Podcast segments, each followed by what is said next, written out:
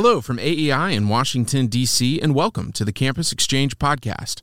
I'm Jeff Pickering, Director of Academic Programs here at AEI, and I hope you are enjoying this new season of the show, where we connect college and university students with AEI scholars and end each episode with the same big life question, asking our scholars what they know now that they wish they knew when they were in college. Today, I'm thrilled to bring you a conversation between AEI's Kori Schake and Executive Council student Caleb Sampson on Russia's war in Ukraine and the risks and strategies of nuclear conflict. But before I turn it over to Caleb, I want to let you know that we just launched the application for AEI's 2023 Summer Honors Program. The Summer Honors Program is really our flagship opportunity for students to engage with our think tank, and it takes place each June. Summer Honors is a time where students have the opportunity to come to Washington, D.C., all expenses paid, for a week of seminar discussions with our nation's leading experts, like Dr. Schake, who is teaching a course for us this next June titled Thinking About War.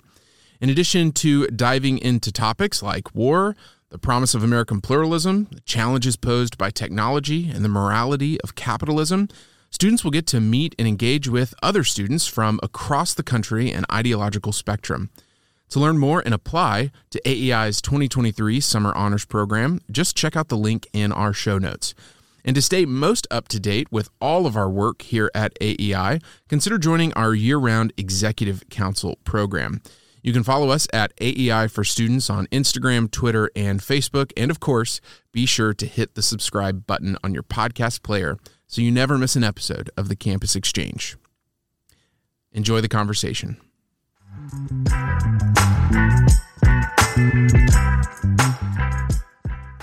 Thank you, Jeff. My name is Caleb Sampson, and I'm a junior at Hillsdale College studying politics, specifically American government and political theory. Today, I'm grateful to be speaking with Dr. Kori Schake. Dr. Schake is a senior fellow and the director of foreign and defense policy studies here at the American Enterprise Institute. Before joining AEI, she was the deputy director general of the International Institute for Strategic Studies in London.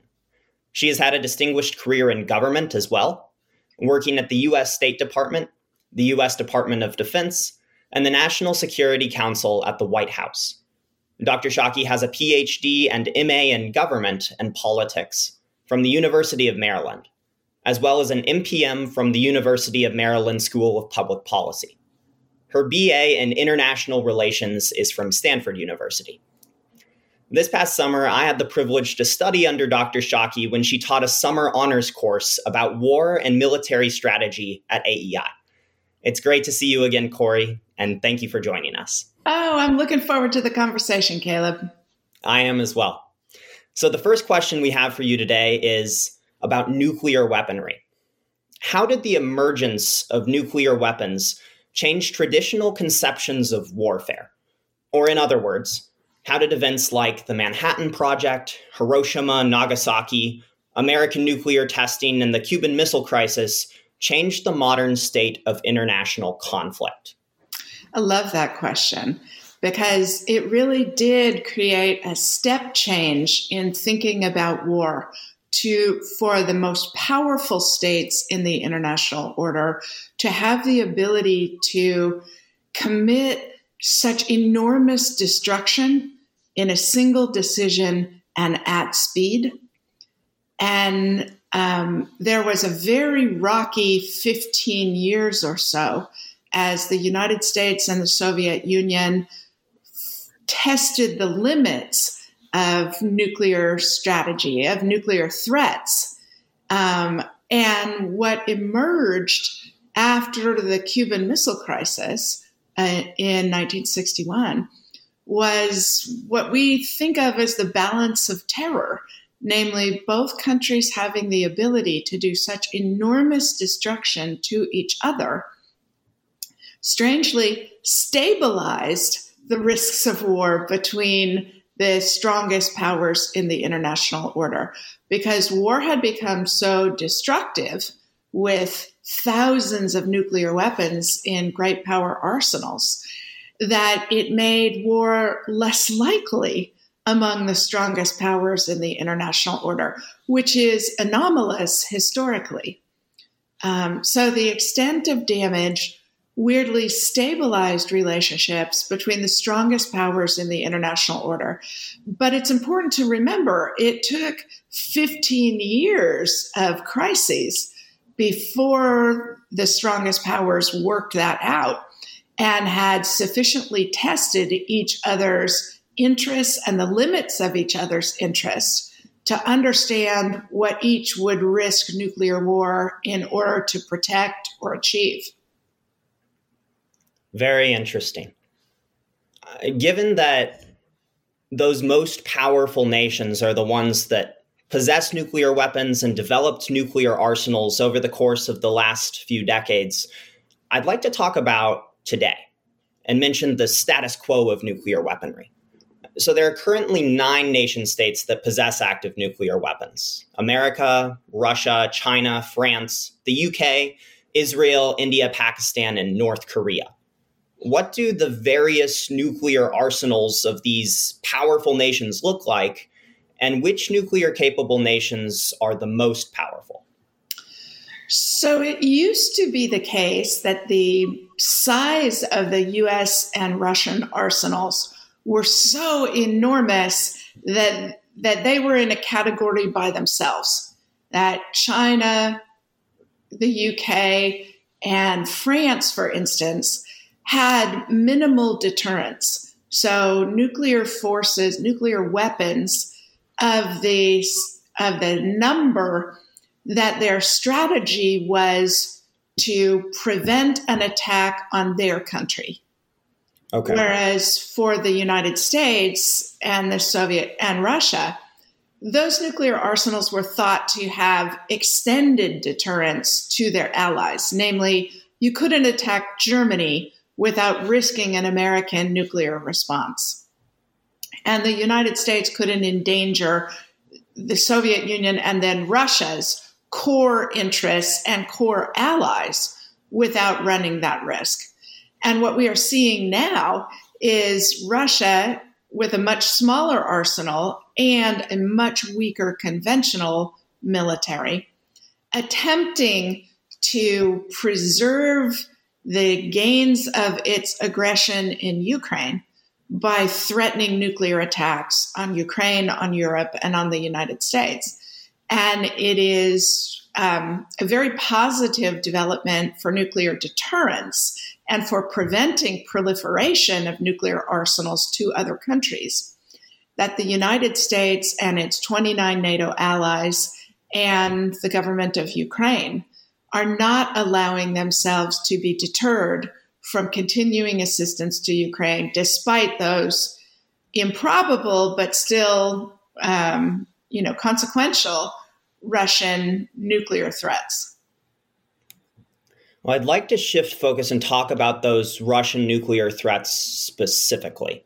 Uh, in the context of what may be the world's most pressing foreign policy concern, the Russo Ukrainian war over the course of the past few months, the Russian army has suffered extensive losses at the hands of a Ukrainian army equipped with American weaponry, just like you just said. At the inception of the war back in February, it looked like Russia had a more formidable, more well equipped army than experience has shown. Why is the Russian army failing? Oh, I love that question. And first of all, um, uh, I love the way you set it up, Caleb. That's a really smart assessment of what's going on. And you're exactly right. I don't know a national security expert who anticipated the Russian military being this bad. We were all stunned um, because, and I and I think the honest truth is that it's very hard to tell how good an army is until you fight it right? Because um, uh, as no less a source than um, Patrick Henry said, the battle goes not always to the strong or the race always to the swift, but to the most dedicated, the most committed. Uh, and that's what we're seeing. We are seeing a Russian army that's shockingly improficient at basic soldiering skills. um, and a Ukrainian army so motivated to fight for their homes and their freedom that they're creative, they work as a team, they are uh, using every advantage available to them. Whereas the Russian army is now having to situate soldiers at the back to threaten to kill their own soldiers if they retreat. That's that tells you everything about the state of the Russian military. And the Ukrainians are tactically and operationally incredibly smart. So instead of fighting a Russian unit head on, they'll cut off its supplies. Um, and so they, the Russians run out of weapons and have to retreat. So what we are seeing is Russia was thought to be a military power, the peer of the United States or its NATO allies. And it turns out it's not even the best army in the former Soviet Union. It has collapsed the belief that it was a major military. It is now one losing a war to Ukraine, which means it would easily lose a war to the NATO allies and to the United States. They've collapsed the belief that they are a great power. Given that collapse in belief, given that Russia is weaker than one may have assumed even just eight months ago, and given the commitment of the Ukrainian army, I want to talk about America's response. In a recent op ed with The Atlantic, you argued that President Biden was wrong to c- compare the Russian nuclear threat to the Cuban Missile Crisis during a private gathering with Democratic donors. Why, in your opinion, was this an overreaction? And what would be the best way for the American government to demonstrate strength in the face of a potential Russian nuclear threat? I'm impressed by your background research, Caleb. Thank you for doing that. Thank you. Uh, so, the reason I think the president was mistaken uh, to make the comparison to the Cuban Missile Crisis is that was a direct US Soviet conflict where the Soviet Union was installing nuclear weapons 90 miles off America's coast at a time where the other means of delivery of those weapons were more suspect and more easily targeted. So it was a direct threat to the United States that the American government was willing to risk war with the Soviet Union in order to prevent. So, a direct threat to the United States, a direct conflict between the Soviet Union and the United States. What we are looking at in Ukraine is more akin to a proxy war, where we are not combatants. We are arming and assisting the war effort of a country that uh, is in the Western sphere of influence, that the Russia what Russia is attempting to do is not only erase Ukrainian national identity, but to erase the rules of international order that the United States and its allies have promulgated, which the fundamental rule of which is that boundaries only change by negotiation between consenting parties. They can't change by force. So, a better parallel actually would be the Gulf War of 1991, where the United States orchestrated an enormous international effort to assist the liberation of a country that had been invaded and by an aggressor that was attempting to overturn the rules that have made the international order so safe and prosperous since 1945 to answer your second question about if the president's going to talk about these things, uh, he ought actually to explain to the American people what he's doing, what risks we are running, so that he has educated consent um, and support from the American people. The worst way to talk about, gee, we could be risking a nuclear war is to do it at a private fundraiser for partisan political purposes, because that encourages politicization of the cause in a way that's actually not in the president's own interests, But second of all, um, we're the strong ones in this equation. And the president sounding scared that the war could escalate encourages nuclear blackmail, it encourages nuclear proliferation because a Russia whose army is being defeated by Ukraine is demonstrating it can deter the United States, um, frighten the president, the leader of the free world. And that's a terrible message for the president to send, and it's inaccurate because the Ukraine war, uh, tragic as it is for the people of Ukraine, um, is actually strengthening the West and strengthening the United States because the Ukrainians, in their bravery, are destroying the Russian threat to all of us. And the solidarity of the West in supporting them is reminding us all that when things get scary, it's nice to have your friends standing shoulder to shoulder, and it's nice to have your friends be strong and capable as our friends are. Absolutely. That makes sense. I want to combine two of the ideas that we've been talking about. On one hand, nuclear proliferation and weapons use, and on the other, Russia's weakness and Ukraine's comparative strength. Is there a connection between a failing military campaign and nuclear escalation? Or, in other words, as Putin faces the growing possibility of losing the war in Ukraine, do you believe that there will be an increased risk of a nuclear attack on a target such as Kiev? If so, is that attack at all likely? So I don't think that attack is very likely, but I do think we should be worried about it and should be taking making policy choices that diminish its likelihood even further. Precisely for the logic that you outlined, Caleb, which is that nuclear weapons have been historically and are currently a substitute for conventional forces. You know, the United States developed a large nuclear arsenal in the 1940s and 1950s because we thought the Soviet military and the Warsaw Pact militaries would overwhelm the Western powers' ability to defend ourselves with conventional forces. The balance shifts in the 1980s when, uh, you know, after a period in the 1950s and 60s where Western countries simply did not want to afford to build militaries of the size that could conventionally counter the Warsaw Pact threats. So we substituted nuclear for conventional in the 40s, 50s, and 60s.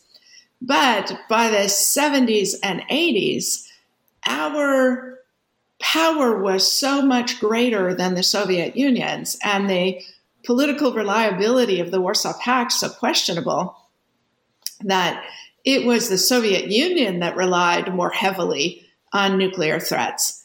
And actually, you see the emergence of an enormous and rapidly growing Chinese nuclear force.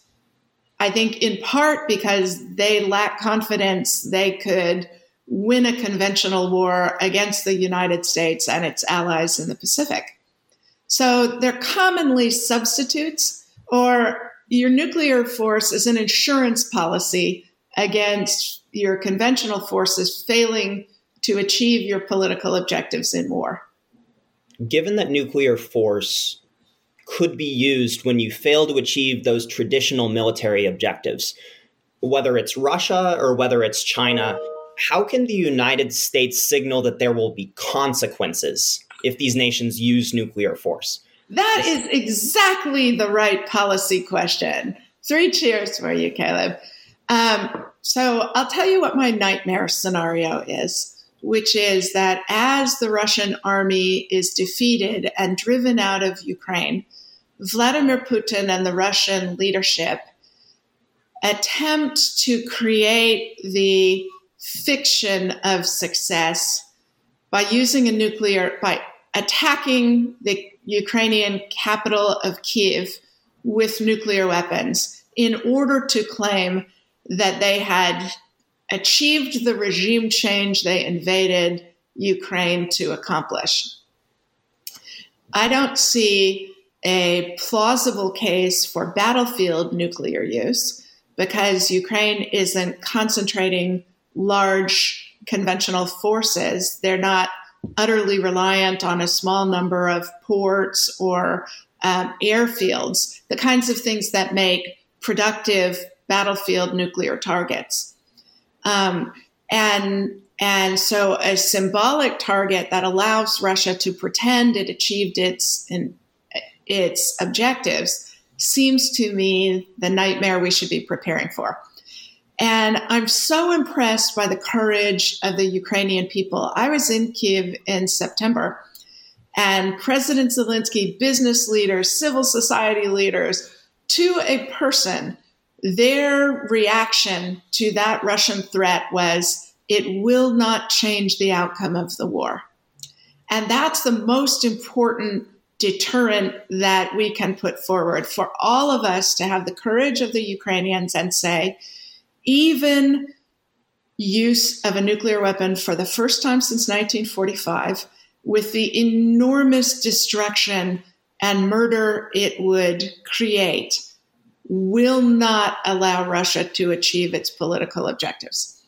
And that should be coupled with clear and repeated statements, both in public and in private, that if we see the Russians moving to use a nuclear weapon. We will give Ukraine the intelligence and the weapons to preempt its use. That is, to attack the Russian units that are handling the weapons and preparing to use it. We will remove any remaining restrictions on Ukraine's ability to attack Rus- the Russian homeland. We will um, hunt down and either kill or bring to justice every Russian policymaker and military and soldier who's involved in the decision or the execution of the order. And what those do is make clear what the consequences will be for Russia, make clear that they cannot win the war, even by escalating, and send a message to North Korea, Iran, and other threshold states that it is not the weapon that is going to achieve your political objectives. So it will diminish the likelihood of nuclear proliferation by saying the weapon doesn't matter, it's the political objectives that we are going to fight for. That absolutely makes sense. Clear consequences, strong deterrence, and ultimately the political objectives not being the same thing as the nuclear destruction.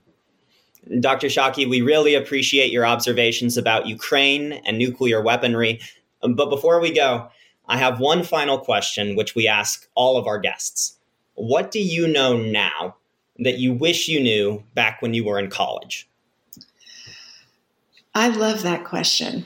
Um, and my answer is that failure, repeated failure, is essential for success.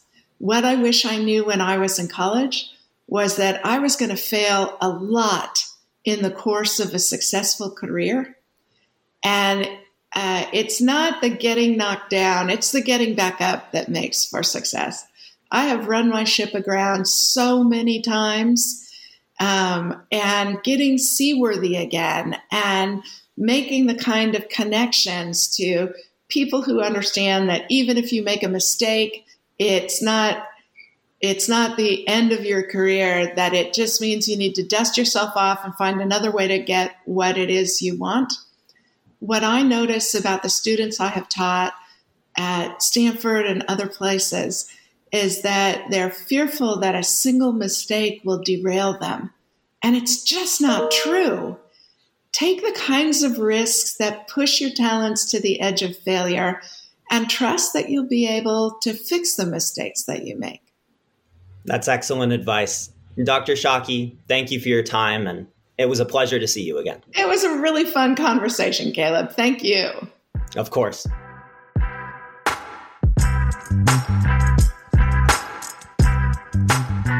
I hope you enjoyed the conversation. Our vision for equipping and developing student leaders to renew healthy civic engagement on their campuses is rooted in AEI's history and mission. The American Enterprise Institute was established in 1938 and continues today as a community of scholars and supporters dedicated to defending human dignity, expanding human potential, and building a freer and safer world. The work of our scholars and staff advances ideas rooted in our belief in democracy, free enterprise, American strength and global leadership, solidarity with those at the periphery of our society, and a pluralistic entrepreneurial culture. If you want to join us in this effort, visit aei.org or check out the link in our show notes and be sure to subscribe to this podcast to stay informed of our events and opportunities for students. See you next time.